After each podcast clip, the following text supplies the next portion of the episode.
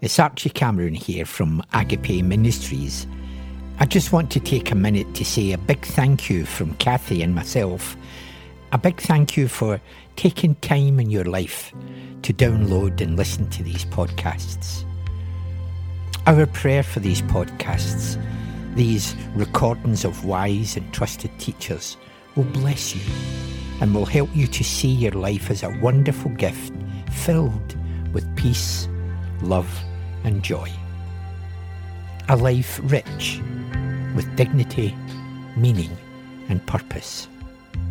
God bless you, stay safe, and have a beautiful 2021. Thank you again from Kathy and Archie at Agape Ministries.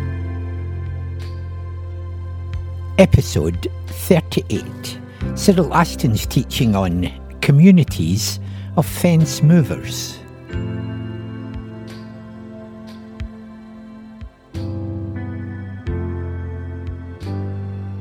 The theme of what I want to say, the first part of this morning, is to talk about being a community of fence movers. A community of fence movers. The theme is taken from a book by a Methodist. It's called A Conspiracy of Goodness.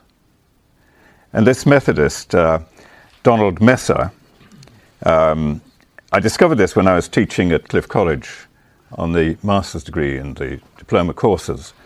Um, he came to the conclusion that all the metaphors that we use for the church are outdated, you know, army, bride, etc., um, and sometimes paternalistic and imperious. And he tried to define some new metaphors to be used for the Christian community. Um, old metaphors can often be triumphalist, monarchical, patriarchal, and imperialist. That's what he says in his book, which no longer inspire, but rather muddy the waters. And Messer attempts to find new ways of understanding the church in terms of its presence in the world. And in one of these metaphors, he describes the church as a community of fence movers a community of fence movers. Is this okay for you? Yes. Can you hear? Okay. You might not want to hear, of course. Um, and the use of the word, you know, when he calls the book a conspiracy of goodness, the use of the word conspiracy is quite interesting because to conspire, to have a conspiracy, is generally speaking seen as a very negative thing. Um, but it isn't. Conspire means literally to breathe together. To breathe together. Expire means to cease breathing. Inspire means to uh, enthuse other people. So the book Conspiracy of Goodness is worth looking at. But I'm just going to pick out this one metaphor that he uses. The church is to be a community of fence movers, barrier movers fence movers. So, mission rather than ecclesiology, that is, how we describe our church, how we live our church, how we do church, how we understand church, is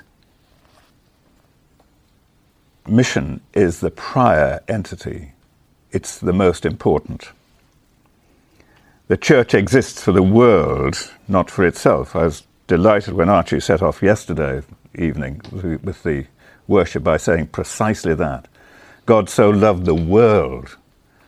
He probably thinks the church, in all of its manifestations, is okay, but he's, he loves the world, and it's for that reason that he gave his son. There's a, a caricature of um, a caricature of the churches that I remember from some years ago. You can always tell what kind of church you're in by looking at the pictures in the vestry, on the vestry walls. The Methodist Church will often have a picture of, you know, Jesus the Good Shepherd. Thank you. The Roman Catholic Church will often have a picture of the Sacred Heart. And in the Anglican church vestry, there's almost always a full length mirror.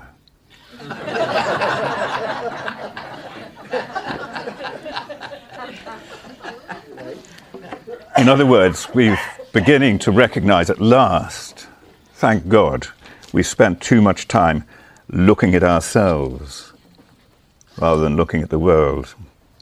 It's not exclusively an Anglican um, proclivity, that. It belongs to others, it seems to me as well. The church is called to accompany a missionary God into the world he loves. Fences, barriers, whether denominational, parochial, cultural, theological, sociological, they get in the way. They hinder the work of God. Uh, Messer quotes an enacted parable in his book. I'll read it out to you. Immediately after the devastation of the First World War, Quakers distributed food and clothing to the impoverished people of Poland. One relief worker who'd served a variety of villages suddenly contracted typhus and died within 24 hours. Only Roman Catholic cemeteries existed, and canonical law forbade burying anyone not of that confession in their consecrated ground. Therefore, they buried their cherished missionary friend in a grave just outside the cemetery.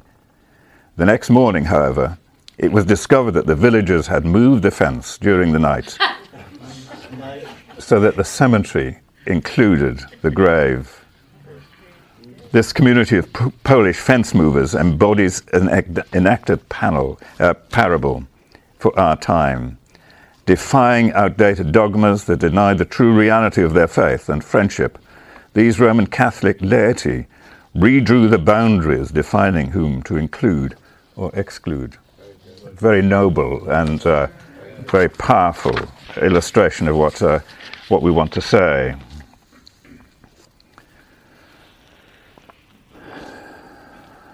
So, the key question then why do we continue? Important question why do we continue to invest in institutional exclusiveness? Is it our insecurity, embarrassment at the shallowness of our tradition, a misguided passion for an imagined denominational superiority, fear that we'll lose numbers if we let the fences down?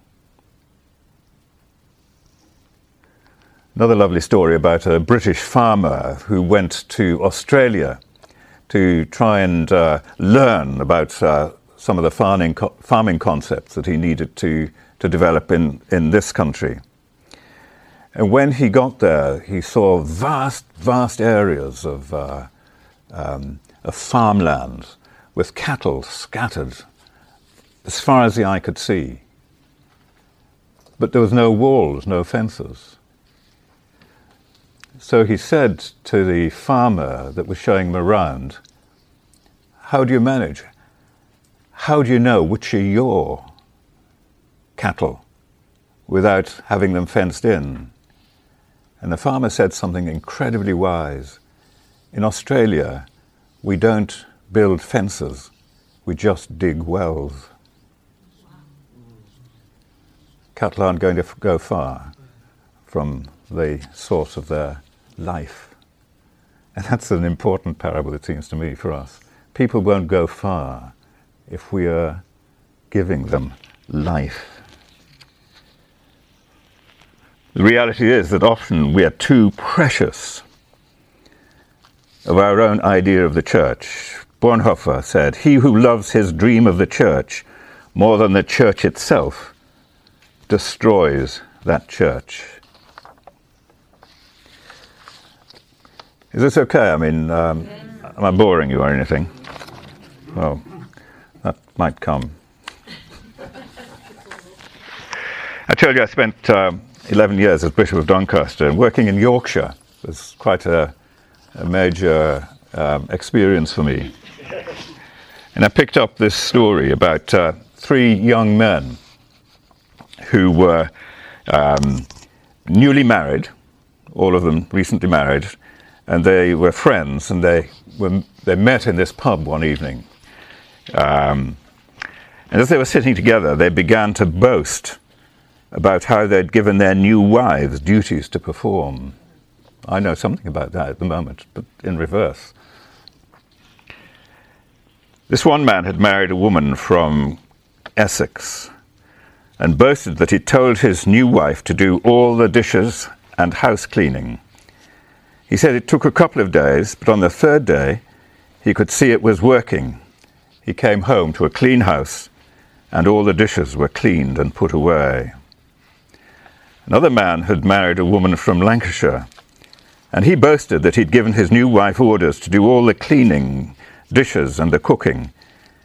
He told them the first day he didn't see any results, but the next day he could see it was better, and by the third day he could see that the house was clean, the dishes done, and there was a lovely meal on the table. The third man man said he'd married a woman from Yorkshire. He boasted that the duties he'd ordered her to do were to keep the house cleaned, dishes washed, lawn mowed, laundry washed, hot meals on the table every day. He said the first day he didn't see anything, the second day he didn't see anything, but by the third day most of the swelling had gone down and he could see.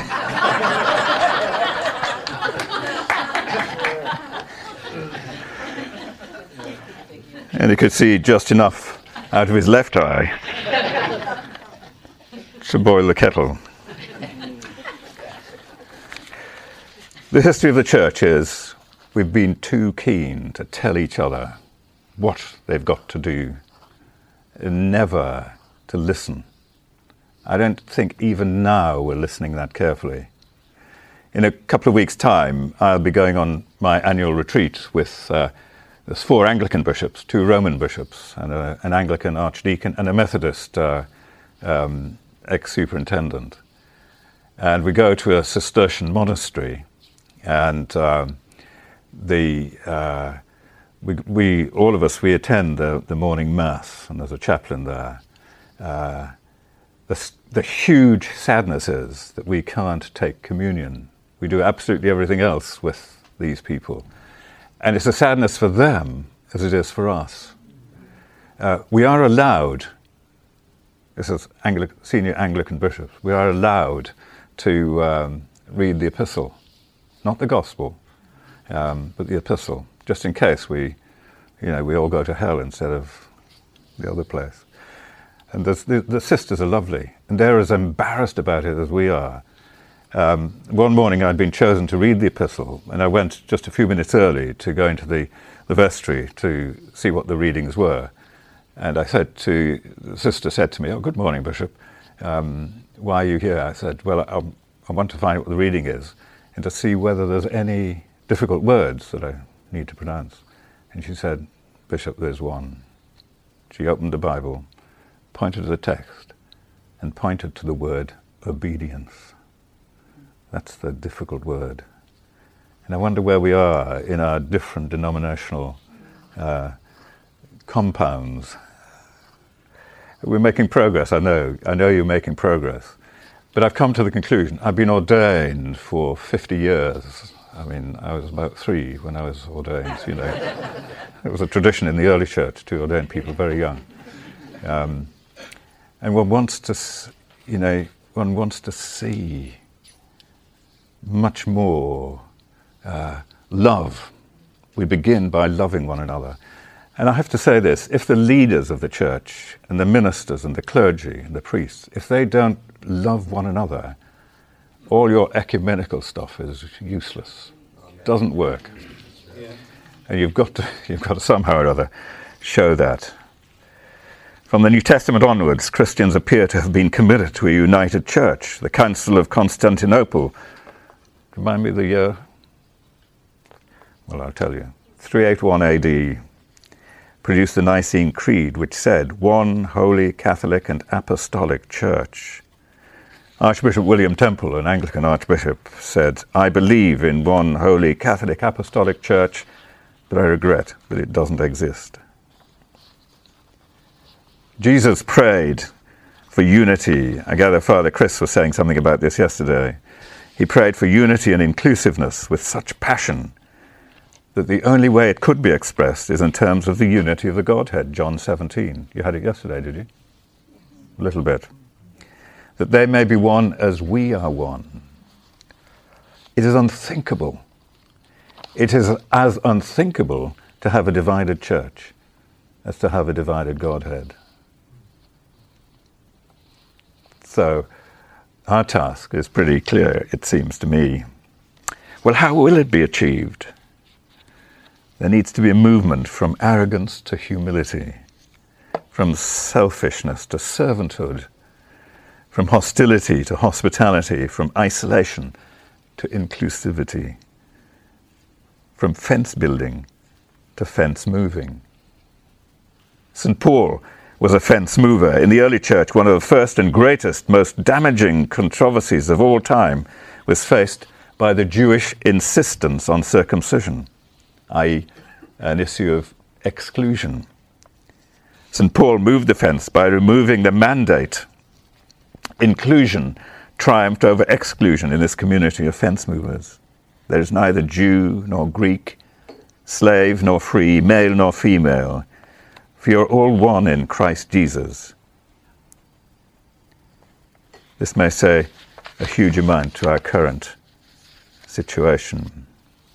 Fence movers believe in Martin Luther King's vision of a world house.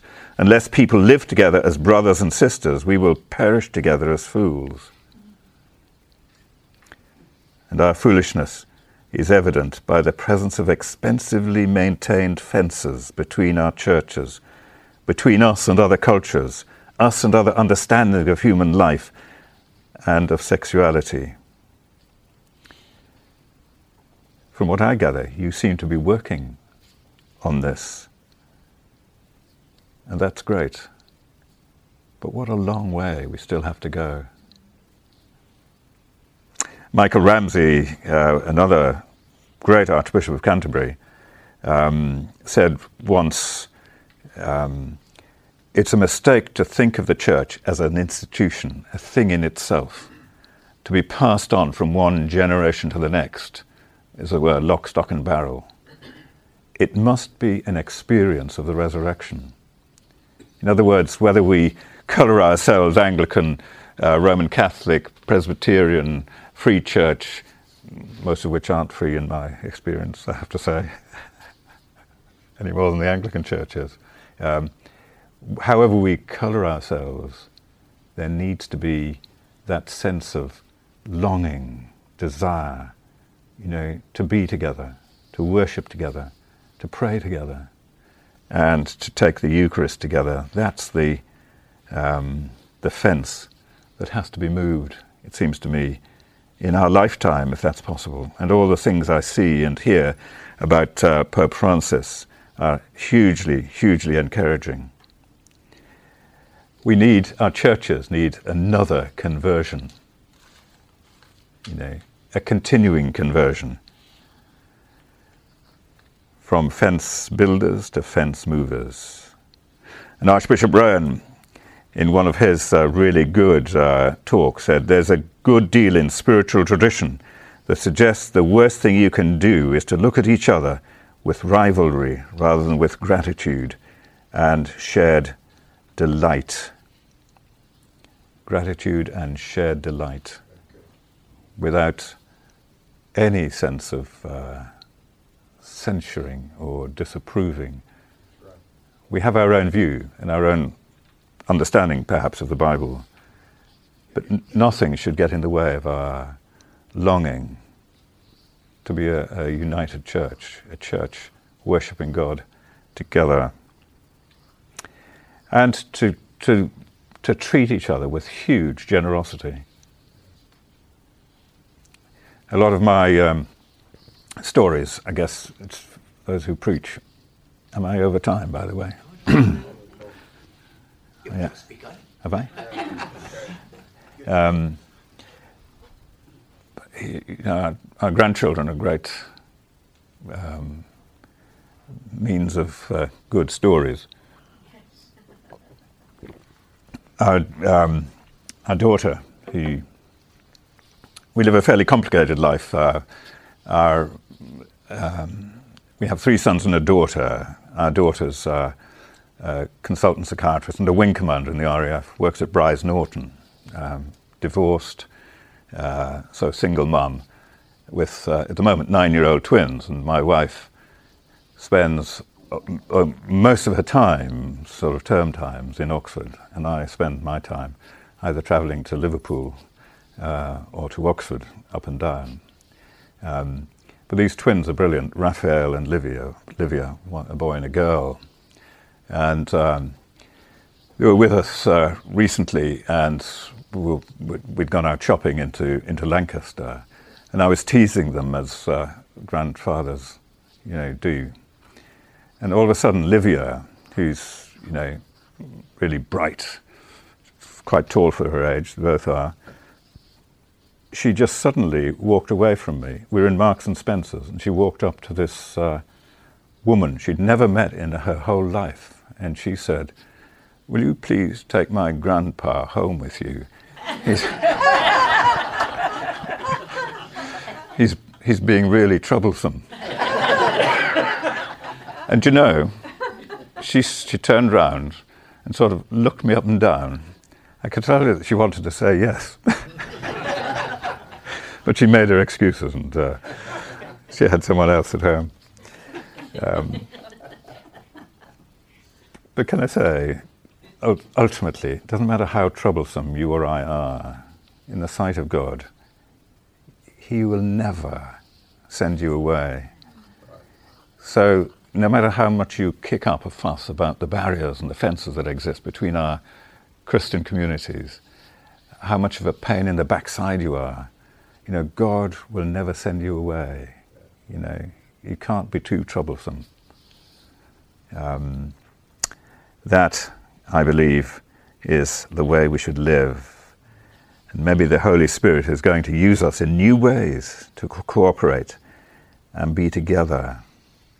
However troublesome we might think each other's Christian communities are, so we can continue our journey instead of being in competition. I'm going to pick up the theme in a slightly different direction in the next session, if that's okay. Um, but uh, I wonder if it's time to have some quiet. Would that be better than, than conversation? What time are we on again? Do we have a coffee break or something? Right. Right. Why don't we, if you want to be quiet, why don't you do that? If you want to chat to your neighbour, you know, perhaps do it here or go somewhere else. There's, we can, there's, a, there's a chapel behind here. Have you been there? Have you looked at it? Yeah. Just for until half past. Either on your own or